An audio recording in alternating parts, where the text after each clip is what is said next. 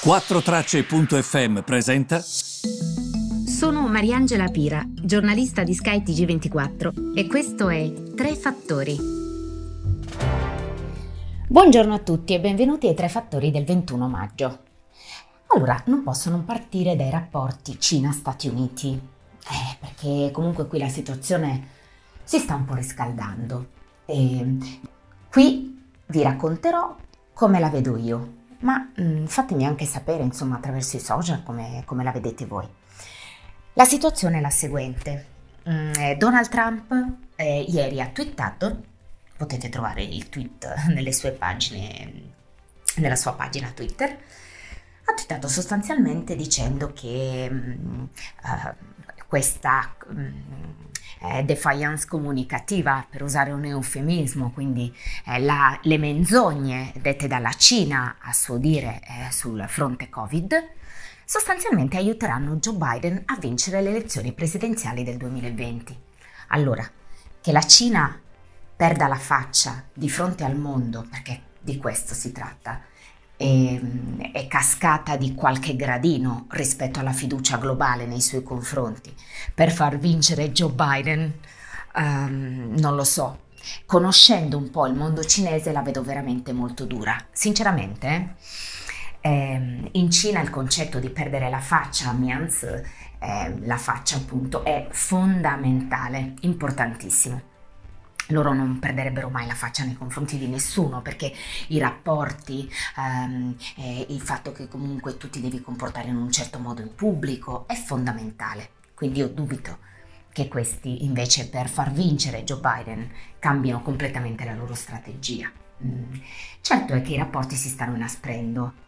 Uh, ieri è stato pubblicato questo report, questo rapporto dalla Casa Bianca dove sostanzialmente si dice che la Cina adotta delle politiche economiche molto aggressive, questo si sa, mm, eh, metterlo nero su bianco in questo momento ovviamente ha un significato, e poi che comunque sul fronte dei diritti umani peggio mi sento, ma anche questo si sa, eppure i rapporti commerciali li hanno sempre avuti, no? Anche questa cosa dei diritti umani, è una cosa dentro la quale spesso ci si rifugia, o si fa qualcosa eh, penso alla questione, anche alla questione Giulio Regeni, o tu fai qualcosa o tu non la fai, però non puoi continuare sempre a dirlo e basta. Quindi il fatto che sia stato detto ieri, anche lì ha un significato.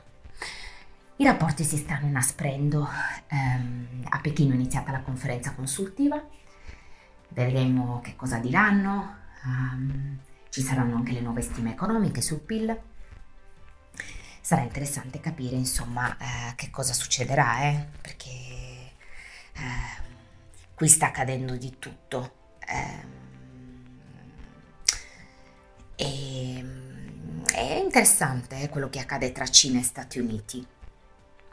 Ehm, ad ogni modo, concentriamoci sull'oggi. Questo ve lo dovevo per forza dire, perché si sta guardando a tutto ciò, si sta guardando sempre al coronavirus, perché è vero che sono mercati che si stanno comportando meno peggio di altre volte, se poi guardiamo i dati macroeconomici. L'Economist ha fatto questa bellissima vignetta che vi invito a vedere, la dovreste trovare anche su Instagram, dove sostanzialmente fa vedere è un po' come quando andate in Islanda, avete presente che c'è la placca euroasiatica eh, divi- che divide, eh, appu- eh, o meglio scusate, c'è la divisione tra la placca euroasiatica e quella appunto americana atlantica. E, e, potete anche fare tra l'altro immersione tra le due, molto bello. E, la stessa cosa ha fatto l'Economist. Una placca è Wall Street, l'altra placca è Main Street. Quindi Wall Street, mercati, Main Street, economia reale. Questa placca si sta sempre di più ampliando. Perché? Eh, perché evidentemente il mercato si comporta in un modo, ma l'economia reale non si sta mica a riprendere. Quindi comunque è evidentemente un, um, un problema questo e, eh, che stanno guardando molto da, eh, da vicino. Um, e, e, e, di questo si sta riflettendo e credetemi perché comunque ovviamente si pensa ma dove arriveremo così? Um, non è così facile. Lufthansa, tornando invece in Europa alle um, compagnie aeree, um, nel, per, nella preapertura di mercato sta crescendo tanto, di circa il 10%, pensate un po', perché sembra ci sarà un bailout. Bailout, ricordate sempre, significa salvataggio, cioè il governo tedesco potrebbe salvare Lufthansa e il titolo di conseguenza della società sale. Poi aveva ragione Ryanair quando diceva state aiutando Air France, state aiutando Lufthansa e grazie a questi aiuti possono ottenere i prezzi dei biglietti non rincarati ma comunque ad un certo livello e se vuole essere competitiva Ryanair dovrà abbassare i prezzi. Forse questo è, è bene per un cliente, uno che compra i biglietti perché altrimenti immaginate per recuperare le perdite quanto avrebbero fatto salire i prezzi dei biglietti. Eh, io quando, va, quando, vedo i prezzi dei voli per la Sardegna, andate a fare questo esercizio, devo dire molto frustrante, e delle navi, mi viene veramente da scoraggiarmi. Ehm, anche perché poi ci sono, non c'è solo la vacanza, ci sono anche interessi che vanno oltre, a partire per esempio dal fatto che, devi, che ci sono persone che devono andare a trovare i propri genitori, comunque ci sono anche dei viaggi di cosiddetta necessità è assurdo che si paghi più di New York. Comunque, questo è un altro discorso, ma sarà sicuramente un altro podcast, eh? ve lo anticipo, perché ehm, secondo me le cose si devono anche migliorare e lo si può fare solo se si procede ad un sano dibattito mh, mm, utile anche al, al paese. Invece, eh, guardate che esercizio mh, mm, ho fatto ieri. Eh, durante il lavoro, perché stavo cercando nel passato, no? Ci sono, dei, ci sono state delle volte in cui l'Italia si è alzata e ha dato ehm, una sorta di diktat all'Europa, cioè l'Italia ha impresso la direzione ad una decisione europea, ok? Mettiamola in questo modo. E, e di fatto scartabellando è interessantissimo perché internet è usato bene è una fonte di notizie pazzesche, no? Quindi mi sono trovata in questa intervista che poi mi sono andata a leggere e a ricercare ed è un'intervista, eh, scusate la nomino per il secondo giorno consecutivo, ma in questo caso è totalmente, ehm, veramente casuale, non avevo assolutamente idea che l'avrei fatto, perché questo è successo nel pomeriggio di ieri. E, e c'è stata una volta in cui l'Italia ha puntato i piedi um, ed è stato con Sandro Pertini, che peraltro è uno dei miei, no scusate, è il mio Presidente della Repubblica eh, favorito, anche se questo devo dire che gli si appaia, um, però um, Pertini proprio amore, amore totale e incondizionato.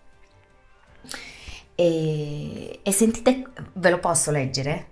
Così vi faccio, a parte le domande della Fallaci, siamo proprio a un altro livello.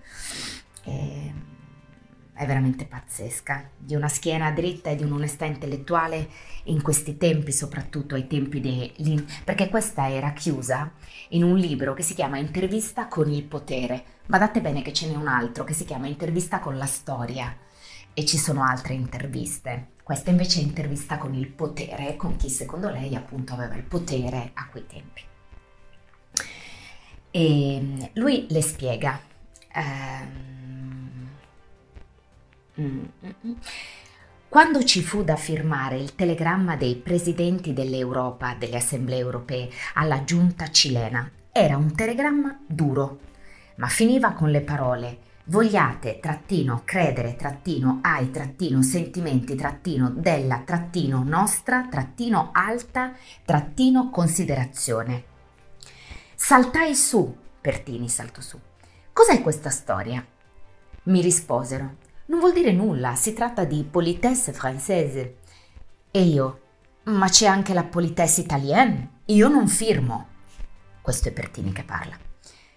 Allora telefonò Edgar Faure, il mio collega francese, uomo spiritoso, simpatico, scrittore di romanzi gialli. che ridere Pertini che descrive Faure. Io lo amo. Pertini, eh, quella formula, disse For a Pertini. Pertini, quella formula. E io, no, caro collega, no. Io l'alta considerazione non gliela do a quegli assassini che hanno ammazzato Allende. a quei criminali che hanno dimenticato perfino cos'è un giuramento per gli ufficiali d'onore. Ma noi teniamo alla sua firma, Pertini. Se ci tenete, togliete l'alta considerazione. Mi sembra di sentirlo. E, ehm, la tolsero. Il telegramma partì come volevo io. E qui dentro mi comporto allo stesso modo, perché mi ascolti, Oriana. Finché sono presidente, lo sono nei termini voluti dalla mia coscienza. E se cercano di costringermi a fare qualcosa che non mi convince, me ne vado. Do le dimissioni. Beh, qui c'era un comportamento morale eh, che ovviamente trascende da, da tante cose, uno spirito di quella politica che forse abbiamo imparato un po' a conoscere, ma che adesso ovviamente non c'è più, ehm, che è veramente molto bella. Ehm, e vi consiglio di, di leggerla questa intervista perché è veramente bellissima, fa sognare. E ehm, anche sulla madre, sugli anni in galera. Adesso ovviamente sto passando eh, di palo in frasca, scusatemi, però era importante anche perché mh, mm, mi era piaciuto anche il modo... Eh, capi- ho capito una cosa da questa intervista. Allora, ho capito che lui si faceva molto ascoltare in Europa, sapete perché? Ma eh, sicuramente voi lo sapete anche meglio di me, perché era molto rispettato. Era rispettato. Se sei rispettato, se hai la schiena dritta, se sei tutto d'un pezzo, ti si ascolta, è quella la verità. E, ehm, sì, è un po' così. Ed era rispettato anche da Oriana Fallaci, che non, è, che non era proprio una morbida. E, ehm, e niente, vi mando un grande saluto, vi ringrazio per avermi ascoltata e ci ritroviamo domani e domani ho una sorpresa che mi riguarda. A domani!